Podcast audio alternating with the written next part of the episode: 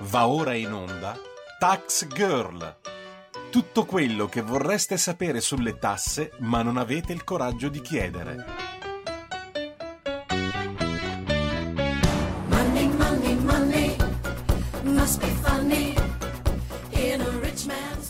Buongiorno e buon sabato mattina, io sono Giorgia Paccione di Belle e questo è Tax Girl, l'appuntamento settimanale di Radio Libertà con il fisco e molto altro.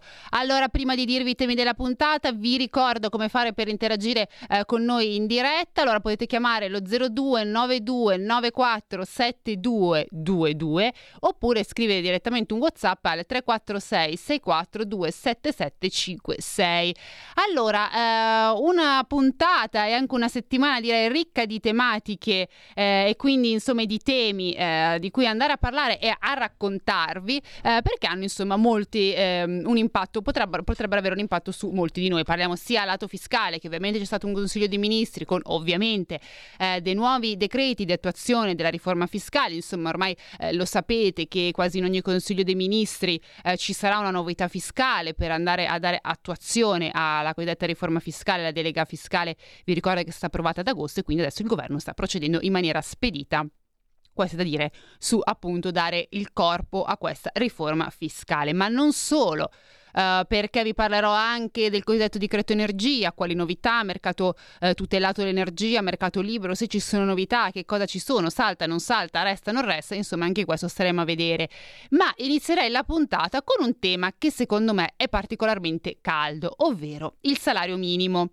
Insomma, tutti noi sappiamo e conosciamo la proposta dell'opposizione, l'opposizione Uh, ha chiesto a gran voce di uh, voler avere un salario minimo, ricordo 9 euro lordi è la proposta della, dell'opposizione per tutti i lavoratori, insomma perché loro dicono per andare a cercare a contrastare il lavoro povero. Vi ricordo anche che c'è stato uno studio del CNEL dove insomma aveva analizzato la situazione del lavoro in Italia, andando a fare il punto anche, anche qui abbastanza preciso e puntuale su come mai ci fossero dei lavoratori poveri, in che cosa consistesse, se era strettamente legato solo a un problema diciamo salariale oppure se era un problema un po' più strutturale. Ovviamente la risposta è stata è un problema più strutturale, dentro questo problema strutturale ovviamente rientra anche il problema salariale, ma è un problema insomma che deve essere analizzato un po' più a 360 gradi. Eh, a che punto siamo arrivati? Siamo arrivati al punto che la maggioranza eh, ha fatto appunto avanzato una sua proposta, eh, una proposta di vedete che cosa con che cosa ha proposto? Allora, eh, la proposta della maggioranza riguarda l'introduzione di una giusta retribuzione.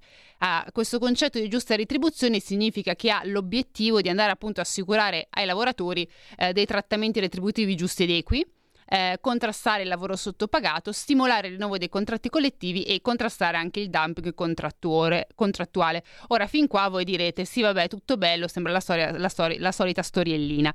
Ma allora io vi vorrei far riflettere ehm, su questa proposta e poi mettiamola a confronto con il salario minimo per capire anche le differenze, insomma, e ognuno poi, come dico sempre, per farsi una propria opinione pensante eh, delle cose. Allora, partiamo da, partiamo da dei dati, che secondo me eh, sono, è sempre eh, il, il punto migliore.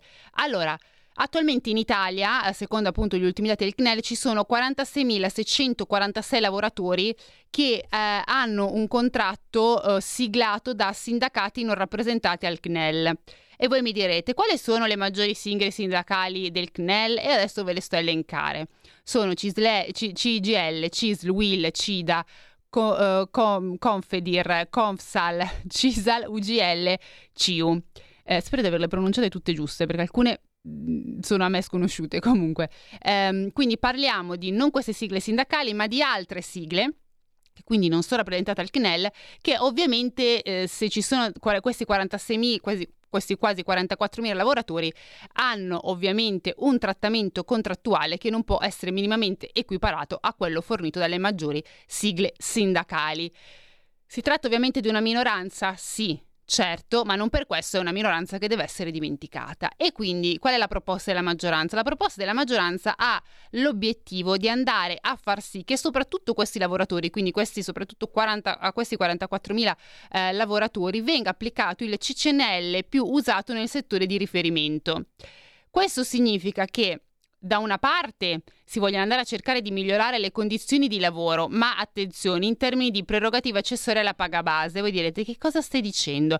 Sono praticamente, eh, non so, il welfare aziendale, l'assicurazione medica, i buoni pasto, quindi quello che è oltre la paga aziendale e dall'altra parte, ovviamente, vedendosi applicato il CCNL nazionale più usato nel settore di riferimento, si può fare sicuramente anche un salto dal punto di vista della retribuzione. Come andrà fatto eh, questo? Quindi come eh, avverrà nella pratica? Allora l'idea è questa eh, di andare a definire per ciascun settore i contratti collettivi maggiormente applicati in riferimento al numero delle imprese e dei dipendenti. Qual è l'obiettivo? Vi vado a leggere proprio il virgolettato della proposta. L'obiettivo è al fine di prevedere che il trattamento economico complessivo minimo del contratto maggiormente applicato sia, ai sensi dell'articolo 36 della Costituzione, la condizione economica minima da, riconoscerci ai, da riconoscersi ai lavoratori nella stessa stessa eh, categoria.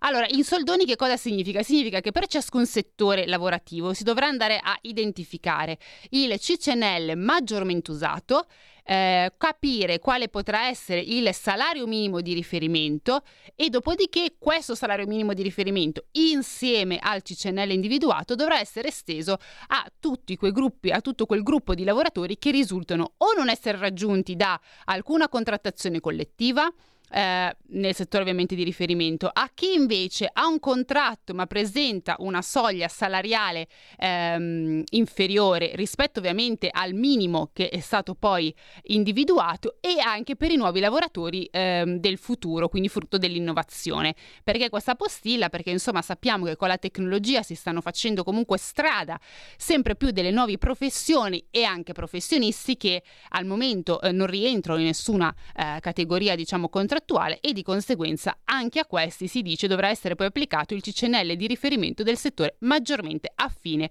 per questi lavoratori.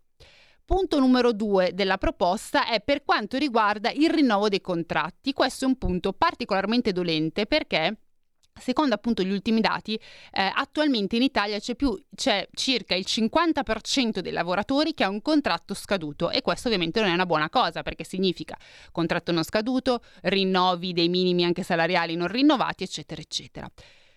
Qual è la proposta? Allora, per cercare di porre rimedio a questa ehm, appunto percentuale, la maggioranza ha questa idea. L'idea è quella di introdurre dei meccanismi premiali volti alla defiscalizzazione contributiva se il contratto viene rinnovato prevedendo l'introduzione di un salario minimo più alto rispetto a quello precedente. Ovviamente tutto questo tema della defiscalizzazione dovrà poi ovviamente essere visto e ragionato con la ragioneria di Stato, scusate il gioco di parole, anche per vedere la sostenibilità comunque economica. L'obiettivo comunque mh, è proprio quello di eh, dal momento in cui l'azienda si, tav- si siede al tavolo con i sindacati, rinnova il contratto ed è un contratto che migliora le condizioni del lavoratore, quindi c'è banalmente un minimo salariale più alto, allora in questo caso si procede con il concedere un premio. Questo premio tendenzialmente si dovrebbe andare a concretizzare in una defiscalizzazione.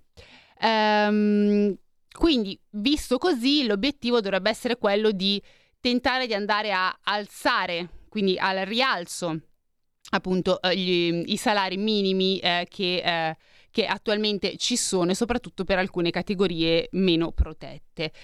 Quali sono però le differenze? Perché questo abbiamo visto a grandi linee la proposta della maggioranza. Quali sono però le differenze rispetto al salario minimo? Allora, io in realtà avrei individuato secondo me due punti eh, principali che secondo me differenziano eh, le due eh, proposte. Allora, la prima è che allora, ehm, la proposta appunto della maggioranza ha l'obiettivo di andare a sanare solo le posizioni dei lavoratori più fragili.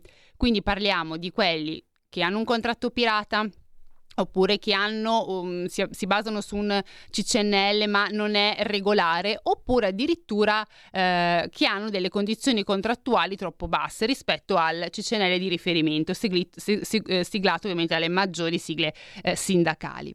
Ehm, come si differenzia col salario minimo? Il salario minimo vuole essere invece applicato a tutti i lavoratori.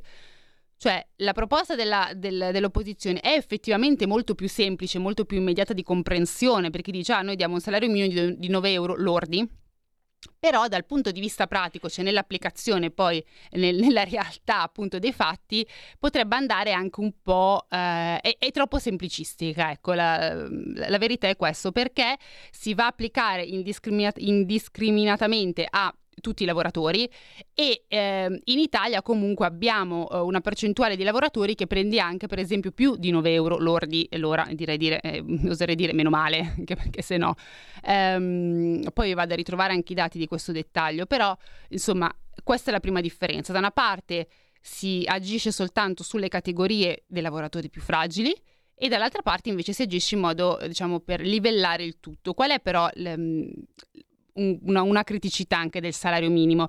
Il fatto che se io impongo per legge che non devo eh, pagare meno di 9 euro l'ora e fondamentalmente una categoria invece lavorativa va a percepire anche 10 o 11 euro l'ora, la domanda alla base è perché io datore di lavoro ti devo pagare 10 o 11 euro l'ora se sono obbligato dalla legge a pagarti il minimo è 9 euro l'ora, perché dovrei continuarti a dare 10 o 11 euro? Ed è questo che potrebbe essere un, una problematica, appunto, di come potrebbe essere applicato il salario minimo.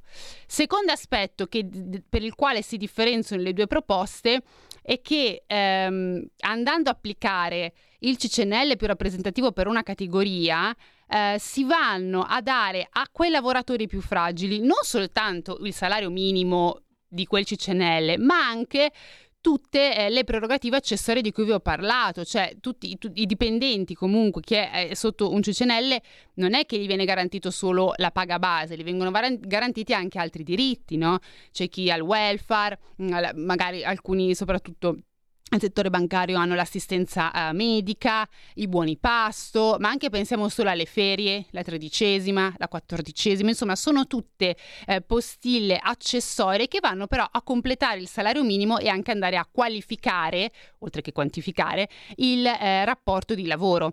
Quindi si tratta di eh, due proposte comunque direi quasi opposte, eh, perché comunque eh, non hanno punti di contatto e ehm, poi uno dire la bontà di uno, la bontà dell'altra, io insomma ve le ho proposte così e a mio parere eh, mi sembra un po' più completa eh, a 360 gradi, dico quella della maggioranza, ma semplicemente perché nel mio modo di vedere andare a livellare eh, un, un, salario, instaurare appunto un salario minimo di 9 euro, non facendo diciamo interagire ehm, i sindacati, quindi non facendo entrare in gioco anche la contrattazione sindacale, mi sembra un po' un gioco al ribasso. E, e, e, dico, visto che gli stipendi italiani non sono cresciuti in tutti questi anni, ecco, mi sembra che giocare a ribasso su questa questione non sia proprio così una carta vincente. Dall'altra parte abbiamo una proposta, a mio parere, un po' più, eh, diciamo, eh, strutturata,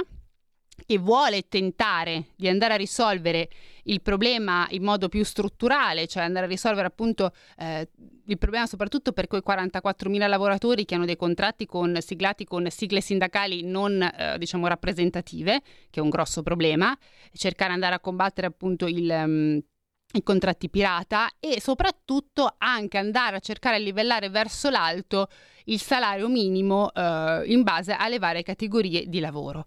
Ora poi si potrà essere più o meno d'accordo, però ecco questa è secondo me la, la giusta idea di compromesso. Ora vi volevo andare a vedere uh, se riesco a darvelo al volo uh, quanti sono. Eccolo qua, eh, vi stavo parlando appunto del fatto che volevo dare altri due dati, no?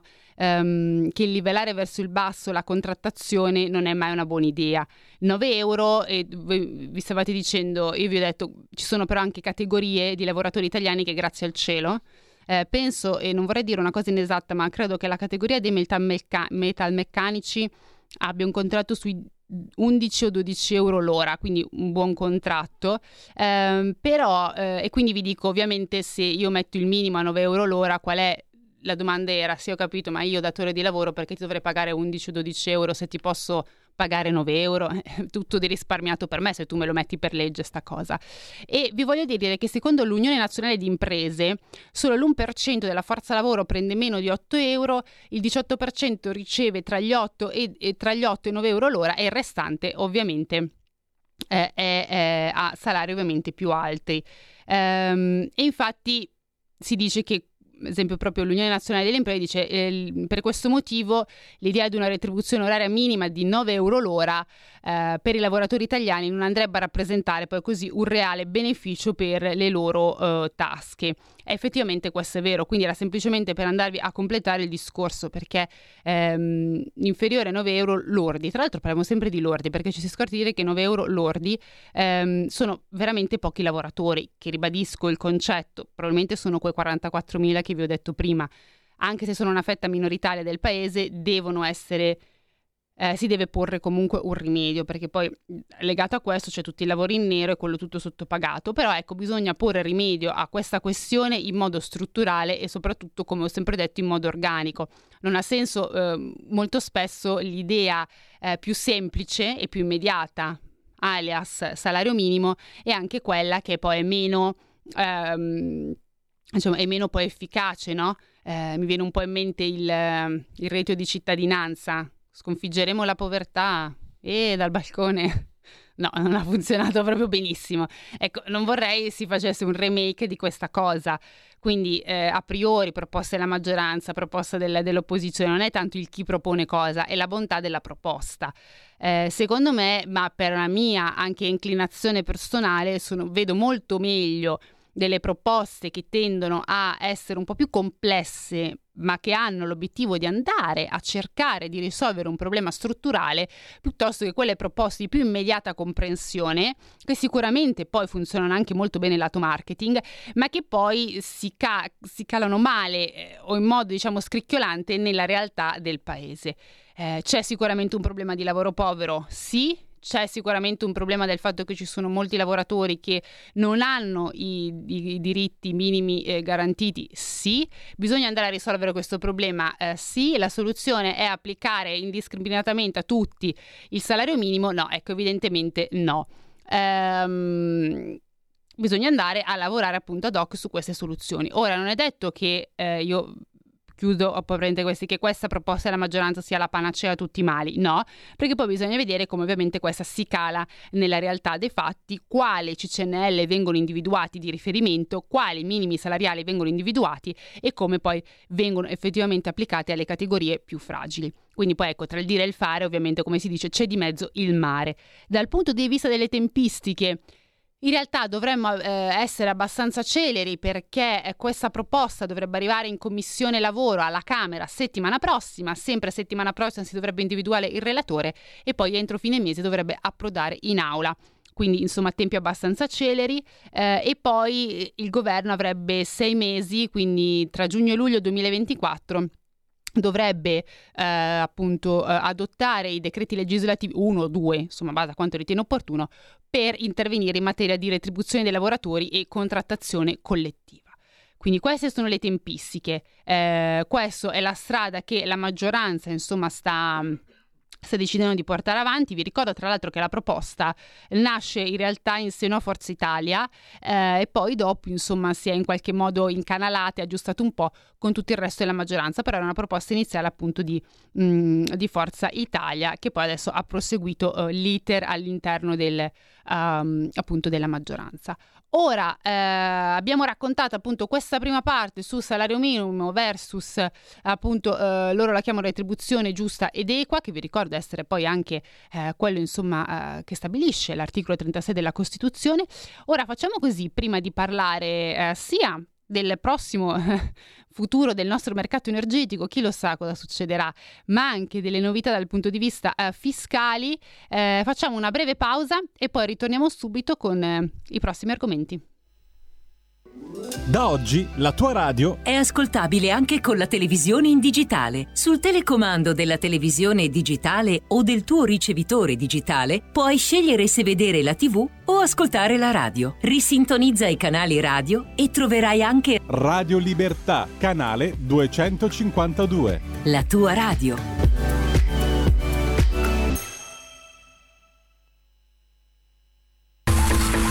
Ehi! Tu, non trovi più il segnale di Radio Libertà sulla tua radio DAB? Non disperarti, risintonizza. Sì, ma come? È facile, tasto menu, poi scegli il tasto corrispondente alla ricerca automatica dei canali, attendi qualche minuto e tutte le stazioni DAB della tua zona saranno disponibili.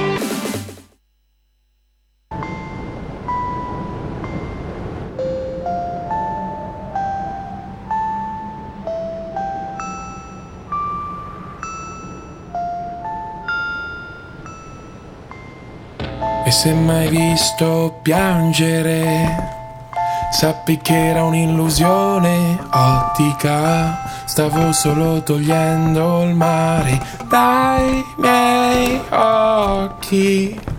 Perché ogni tanto per andare avanti sei, avanti sei. Bisogna lasciar perdere i vecchi ricordi.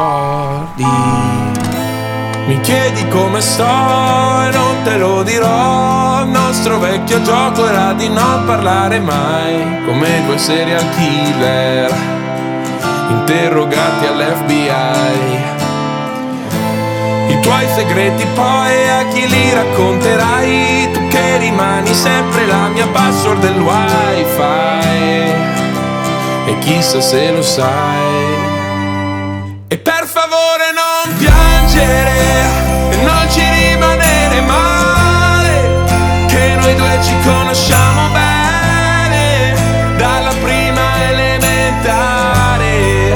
E scrivevo tutti i miei segreti col pastello bianco sul diario, speravo che venissi a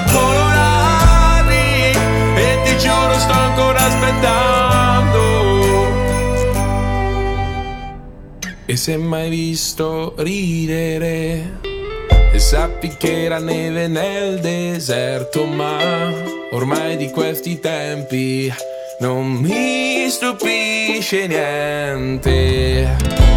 Ti chiedo come stai e non me lo dirai. Io con la Coca-Cola, tu con la tisana dai. Perché un addio suona troppo serio. E allora ti dirò bye Seduti dentro un bar, poi si litigherà per ogni cosa, pure per il conto da pagare. Lo sai, mi mancherà. E per favore non piangere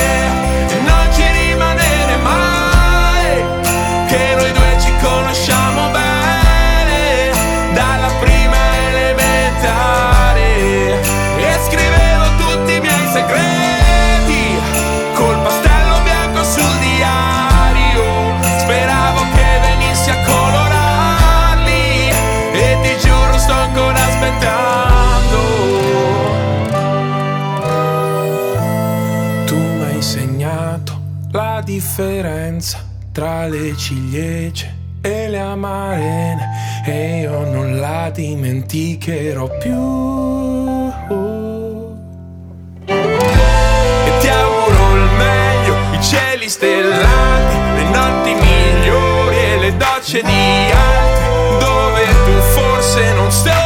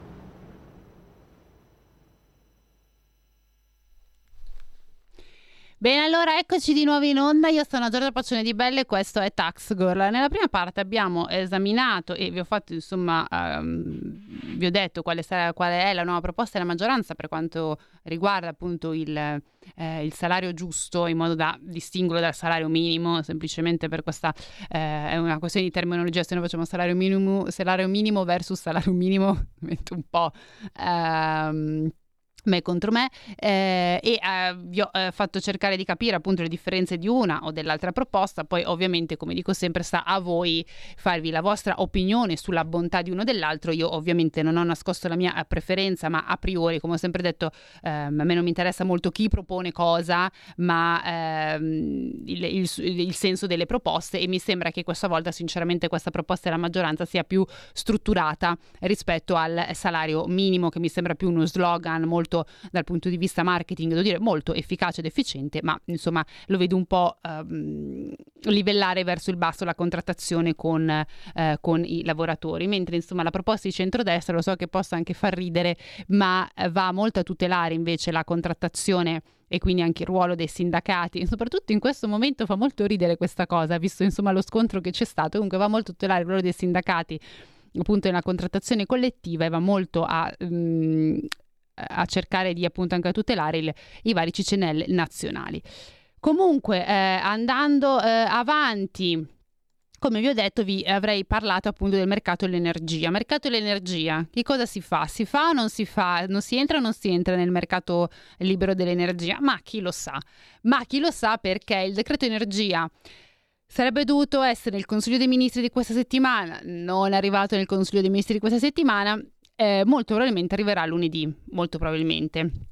A dirlo ovviamente è stato il ministro dell'ambiente questa settimana, e vi ricordo essere eh, Gilberto Birchetto Frattin, eh, che ha appunto detto come insomma stanno finendo le interlocuzioni e molto probabilmente lunedì arriverà in Consiglio dei Ministri questo benedetto decreto energia.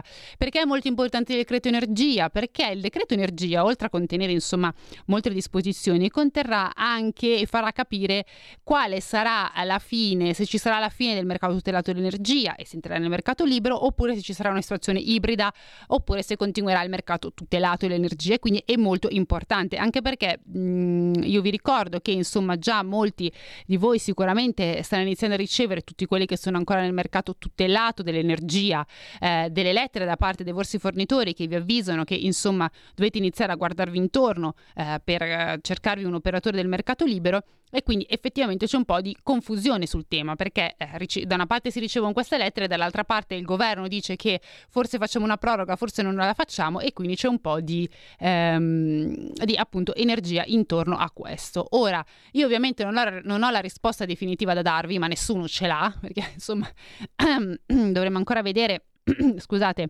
effettivamente quando il decreto energia arriverà ehm, in Consiglio dei Ministri, che cosa effettivamente conterrà, quello che posso dirvi e riferirvi sono le parole appunto del Ministro che ha spiegato che dentro il decreto energia c'è proprio una proposta fatta da lui che prevede che per i vulnerabili eh, prevede per i vulnerabili un ragionamento futuro di garanzia e per i non vulnerabili mh, comunque lui dice c'è una gara prevista il 10 di gennaio per individuare l'operatore che fornirà il gas in caso di mancata scelta del fornitore eh, libero. Vi starete chiedendo, vabbè, quindi che cosa significa? Cos'è sta roba futuro garantito? Allora, qui si va a interpretazione. L'interpretazione molto, mi, mi, manca una, una, palla di vetro qua davanti.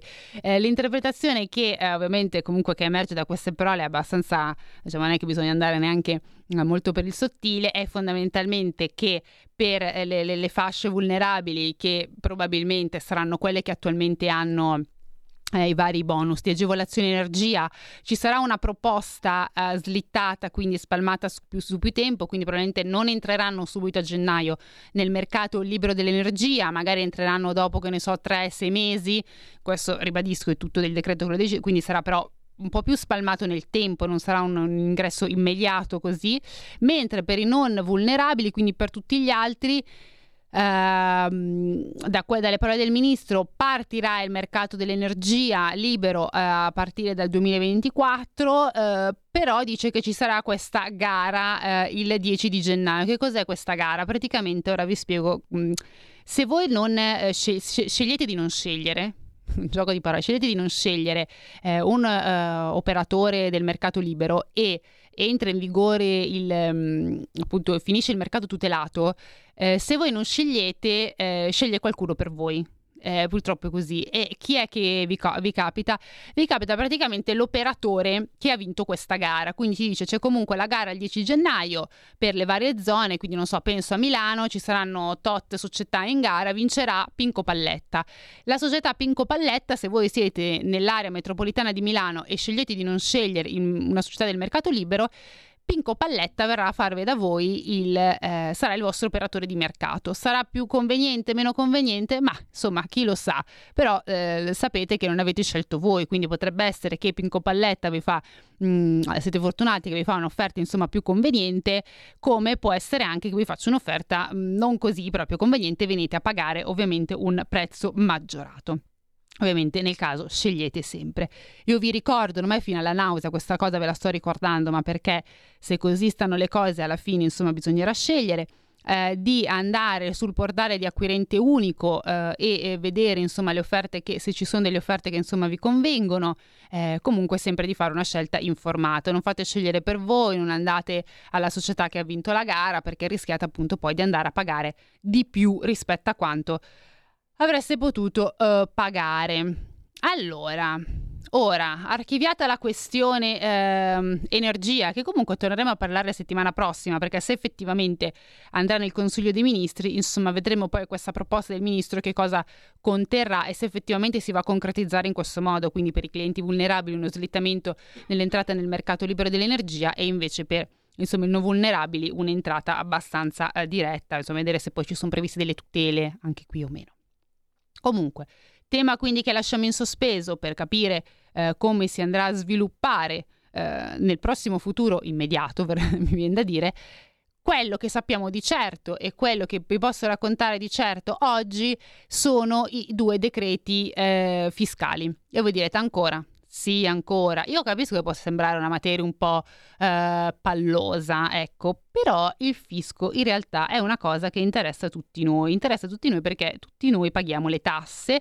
Ehm, e, e, di conseguenza, insomma, le novità anche dal punto di vista fiscale che vengono introdotte vanno inevitabilmente a ricadere anche su di noi, anche se noi non le conosciamo.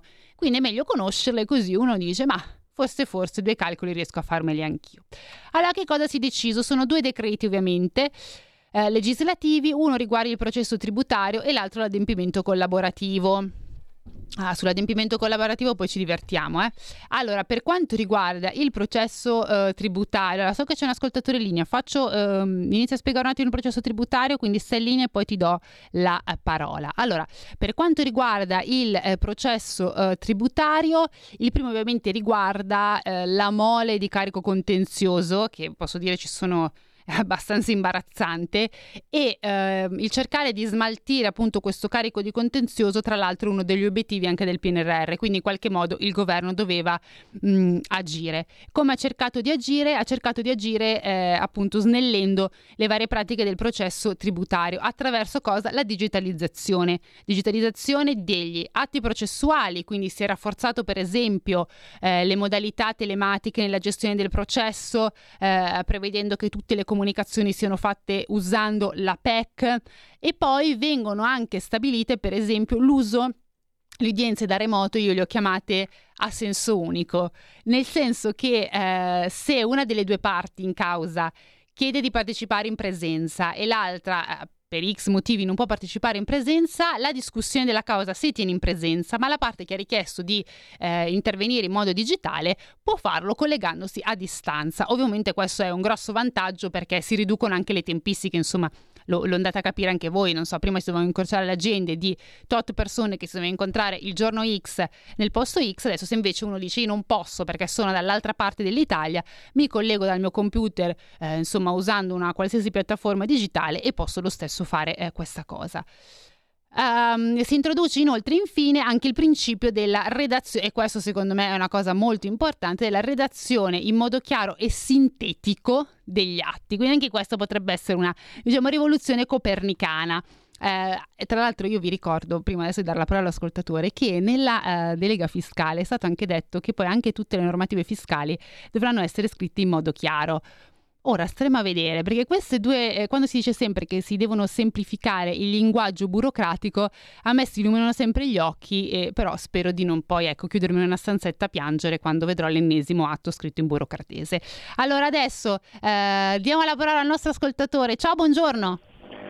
Sì, buongiorno Giorgia, eh, Antonello qui, ti chiamo dal Veneto, dalla Sì. provincia di Treviso.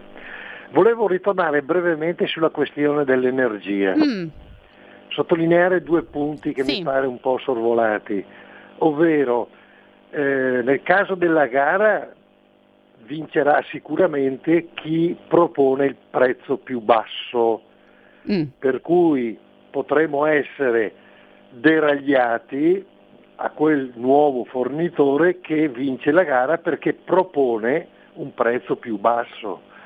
E poi in ogni caso c'è comunque sempre tempo, quando si vuole, di fare un altro contratto con un altro operatore.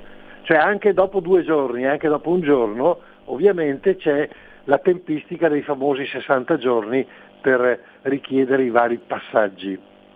Questo è un primo punto, però quello che volevo sottolineare, che mi meraviglia, vedi il nostro governo di centrodestra, e qui tiro i capelli a tutti, in primis anche al ministro proprio dell'energia, il nostro governo di centrodestra ha fatto, ha percorso mari e monti, è andato in Algeria, è andato in Marocco, è andato eh, nel, nell'Orgustia, lì in Russia, è andato in mezzo mondo per questa questione del Mattei, del piano Mattei.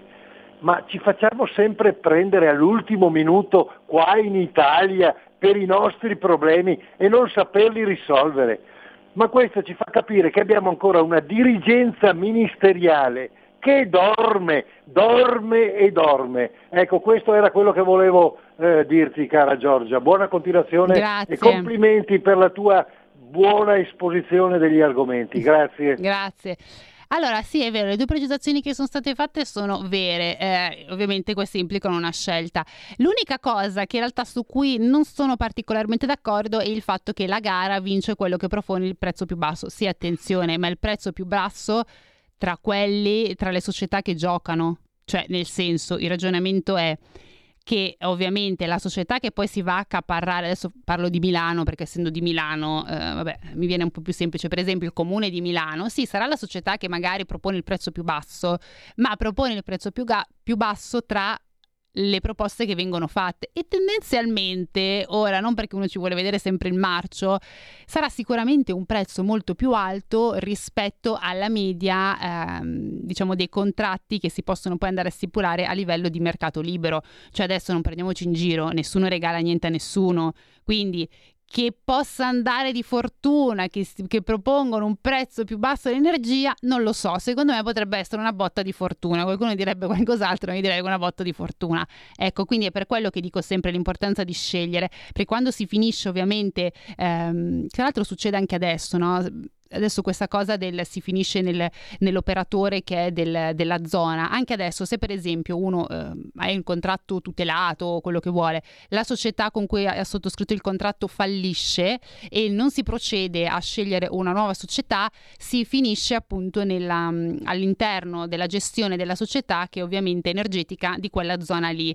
E vi posso assicurare che non è detto che il prezzo che vi faccia quella, quella società lì sia così favorevole. Ehm, quindi, insomma, anche qui ribadisco molta attenzione ed è sem- in ogni caso è sempre meglio scegliere. Assolutamente vero quello che è stato detto, invece che si può cambiare. Eh, ma questo sempre, cioè io l'ho sempre anche sottolineato nelle scorse trasmissioni, se io scelgo l'operatore A, eh, posso sempre decidere di, scel- di cambiare, andare verso un altro operatore energetico se ritengo che quell'altro operatore energetico mi faccia un prezzo più conveniente per me. Questo assolutamente sì. Eh, quindi si può sempre cambiare, non è perché uno sceglie una società energetica dopo eh, non si potrà più fare. L'unica differenza mercato tutelato e mercato libero è ovviamente che bisognerà ecco, molto probabilmente ave- prestare molto più attenzione a quello che si sceglie e eh, al cercare ecco, l'offerta più conveniente. Questo sì, mentre il mercato tutelato, bene o male, c'era un prezzo standard, sì, si cambiavano magari i costi di gestione, quello e quell'altro. Ecco, adesso ehm, dipenderà molto di più da noi singoli utenti il quanto andremo a pagare. Fino a una certa, un 50%, direi un altro 50% ovviamente dipende dalle condizioni che vengono offerte al mercato e dagli operatori. Allora, ehm, Chiudiamo questa appunto parentesi ehm, energetica. Vi stavo dicendo, il secondo decreto invece eh, riguarda l'adempimento collaborativo. Allora, anche qui, ora, adempimento collaborativo... Ah, non ho visto, in realtà, ecco, eh, sono stata mancante perché non ho visto se questa settimana sull'adempimento collaborativo, eh, ormai insomma ho perso un po' le speranze, sono stati fatti altri titoloni tipo adempimento collaborativo, due punti, l'ennesimo regalo agli evasori. Non so se è stato fatto, se è stato fatto eh, non mi stupirebbe. Comunque, anche qui, adempimento collaborativo è un istituto che già esiste, niente di nuovo. Però ogni volta che escono fuori, diciamo, queste... Questi, queste, questi istituti che vengono estesi ad altre categorie si scatena sempre il panico, la paura eh, incontrollata. Allora, che cosa succede? L'adempimento collaborativo viene semplicemente esteso a uh, un numero di imprese maggiori. La soglia attuale di accesso all'adempimento collaborativo uh, rigu- ha ricavi quindi di un'impresa per un miliardo questo passerà a 750 milioni nel biennio 2024-2025, 500 milioni nel 2026-2027, un ricavo di 100 milioni nel 2028. Che cosa potranno fare le imprese? Quello che fanno già adesso, niente novità semplicemente potranno andare a presentare un monitoraggio dei rischi fiscali all'Agenzia delle Entrate. Questo monitoraggio dovrà essere certificato dai professionisti qualificati e ovviamente il fatto di andare a presentare un monitoraggio sui rischi fiscali andrà ovviamente a comportare una serie di agevolazioni anche sul versante dell'accertamento. Voglio precisare che non è che questo è un favore agli evasori, si fa già adesso, soprattutto le aziende appunto di grandi dimensioni, come ho detto di un miliardo, lo fanno. È praticamente un report eh, molto dettagliato, cioè sono veramente un, malloppone, dove vengono certificati tutti i rischi fiscali, che è quella appunto dell'azienda, e eh, vengono certificati da professionisti comunque del, de, del settore e dopodiché questo malloppone viene passato all'Agenzia delle Entrate. Quindi in realtà eh, non è niente di, ribadisco, nuovo, è solo un modo che si sta andando a cercare di ampliare alcuni appunto um, modi di operare a più, uh, a più soggetti e non so quanti di voi si sono resi conto che ampliando per esempio l'adempimento collaborativo, ampliando per esempio il concordato biennale a più soggetti, si cerca anche di andare a semplificare il fisco, perché ora si, aveva per esempio nel caso del, ehm, di questi monitoraggi fiscali che potevano farlo soltanto le imprese appunto con, con un miliardo di fatturato e poi tutti gli altri facevano altre cose. Invece in modo ovviamente graduale a scalare, sempre più imprese potranno fare questo concordato e quindi di conseguenza si entrerà in un modus operandi che diventa quasi a regime per tutte le imprese tranne ovviamente poi le piccole e medie imprese, però questa poi è un'altra cosa. Però si cerca anche di andare a semplificare la materia fiscale,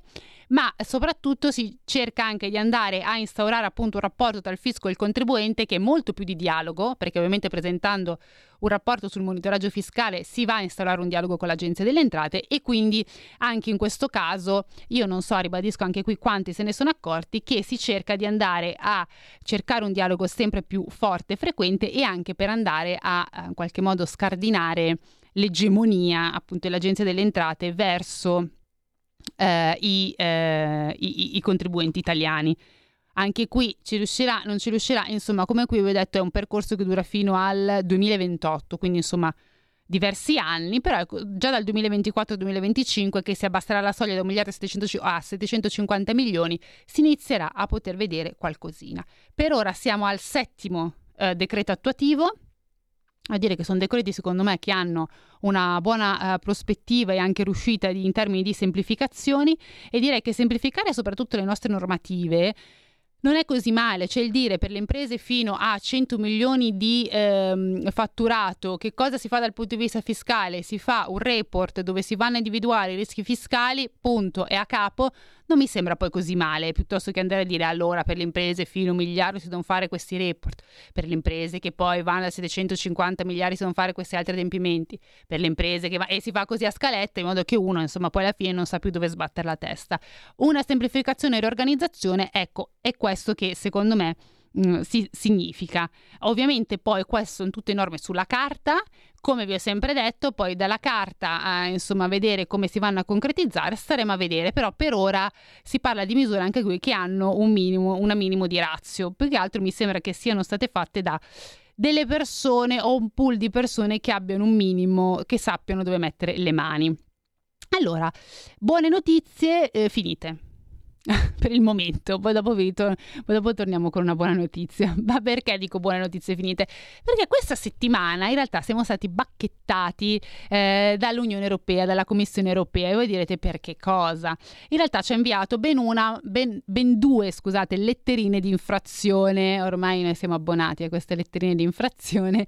La prima riguarda rullo di tamburi sulla Bolkestein, quindi su insomma ehm, la questione dei balneari e la seconda sull'assegno unico. Allora, per quanto riguarda la questione dei balneari, eh, il governo ha tempo due mesi per fornire insomma delle risposte e eh, insomma poi la commissione andrà a valutare la bontà delle risposte. Ovviamente è stato contestato che non è stata applicata quanto la commissione aveva richiesto. Per quanto riguarda l'assegno unico, voi direte, ma in che senso l'assegno unico? Allora, il problema sull'assegno unico in realtà è molto di più facile risoluzione rispetto alla Bolkestein, perché insomma, sulla questione balneare anche qui si apre un ginepraio. Ehm, perché dico che è molto più semplice? Perché quello che va a contestare eh, la Commissione europea è che l'assegno unico, vi ricordo, che è stata una misura voluta dal governo Draghi e si contesta il fatto che eh, possono beneficiare dell'assegno unico soltanto le persone che risiedono in Italia da almeno due anni. E secondo la Commissione europea, così come è stata impostata, questa norma va a violare eh, un diritto perché non si dà in modo equo a tutti i cittadini appunto comunitari la possibilità di poter eh, richiedere appunto l'assegno unico. Eh, tra l'altro questo richiamo europeo arriva dopo che a febbraio 2023 la Commissione aveva inviato una lettera all'Italia, l'attuale governo aveva risposto ma la Commissione ha ritenuto insoddisfacente le risposte date dall'attuale governo. Quindi però posso dire questa roba sull'assegno unico si può risolvere in maniera molto semplice, il nodo un po' più da lavorare, continuare il confronto appunto quello della Bolkestein e tutta insomma la trattativa sui eh, balneari. Ora, eh, in chiusura vi voglio dare una... Um, concludiamo con una diciamo buona notizia. Venerdì 17 eh, faceva rima con Moody's. Io non so quanti di voi stavano aspettando questo. Il governo lo stava aspettando, eh. c'era un attimo di, di ansietta per il, eh, insomma, il giudizio di quest'ultima agenzia di rating.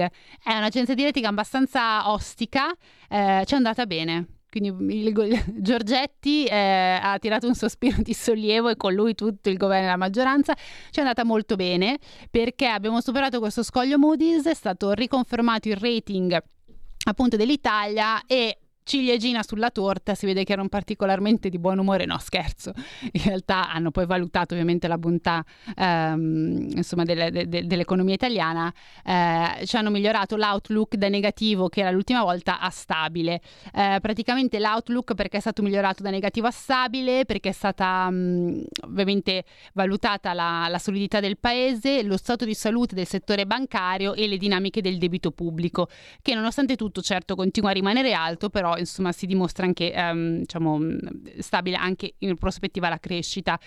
La conferma del rating invece perché è avvenuta? Perché eh, grazie al nostro settore manifatturiero che Moody's ha detto che ha dimostrato una forte capacità di, ehm, di, ripresa, grazie agli alti livelli di ricchezza delle famiglie italiane e al basso indebitamento del settore privato. Queste tre componenti in realtà continuano e continueranno a fare da cuscinetto all'attuale shock inflazionistico. Quindi questo per concludere, darvi insomma una nota positiva visto che insomma la giornata di ieri era stata un po' tutta incentrata superato sull'attesa frenetica eh, di, questo, di questo giudizio di Moody's. Abbiamo superato almeno per quest'anno e chiudiamo la capacità la, la, stagione dei giudizi delle varie agenzie di rating e niente, lo rivedremo l'anno prossimo. Ma ci rivediamo e risentiamo anche noi, eh, non l'anno prossimo, ma sabato prossimo con una nuova puntata di Tax Girl. Buon weekend a tutti. Avete ascoltato Tax Girl. It's a rich man's world.